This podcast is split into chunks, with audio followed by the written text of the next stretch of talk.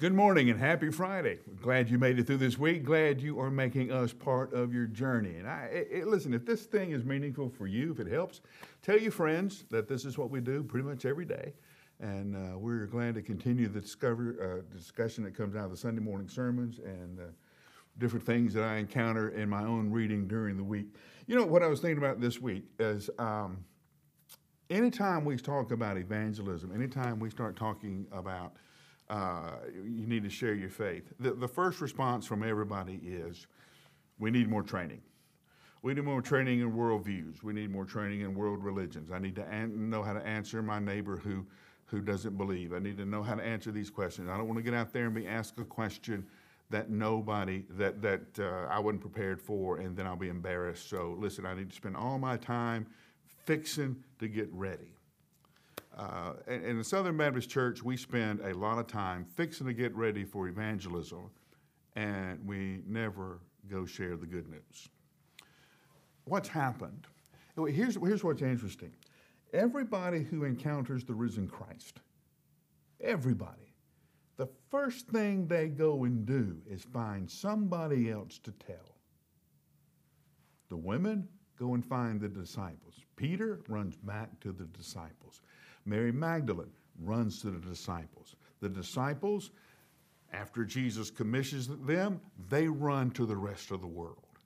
Now, notice what doesn't happen. We don't see months and months of training. We don't see Jesus holding nightly meetings, telling them how to discuss about who he is and what he did. Somehow they know how to do it. You know, when we started doing some different things at the church, like using social media, uh, putting things on the web and that kind of stuff. Yeah, I've been here 30 years, so you know we were still printing bulletins when I came. Uh, a lot of our members said, you know, we don't like this, we don't like social media, we don't, you know, we don't need to be doing that until they had grandchildren.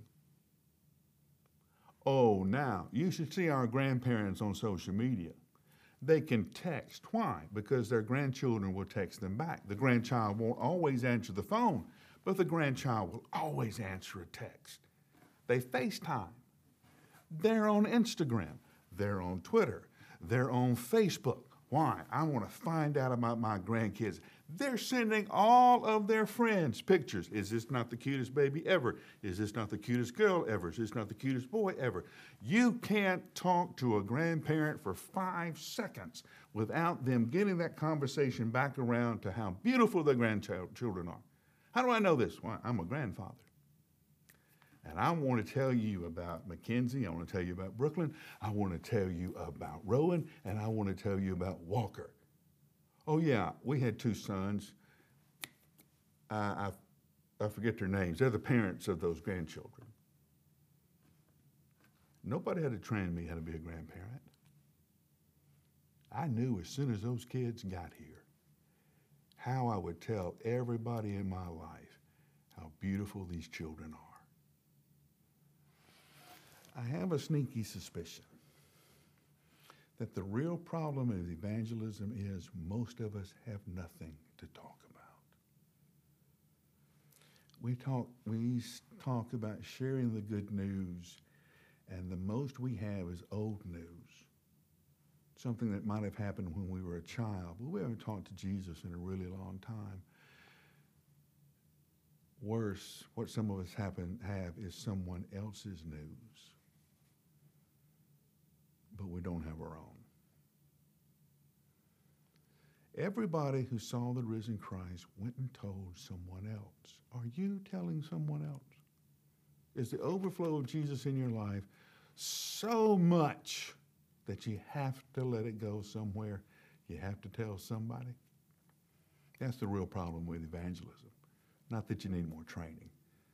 We just need some good news to tell. That's a tough one, I know.